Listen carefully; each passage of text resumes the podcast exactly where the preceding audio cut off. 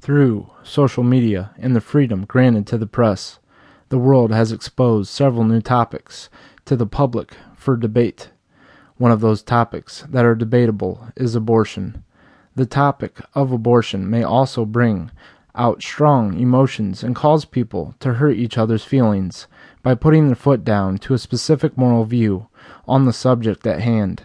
Throughout my life, when this topic has been brought up in college and in high school, I varied my beliefs on whether abortion should be legalized or not.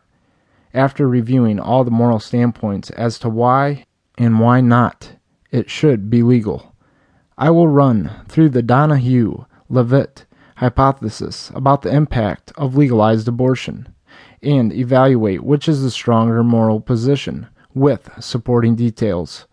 Whether you're for or against abortion, you should also digest new material and consider it when you are having a type of moral debate like this one.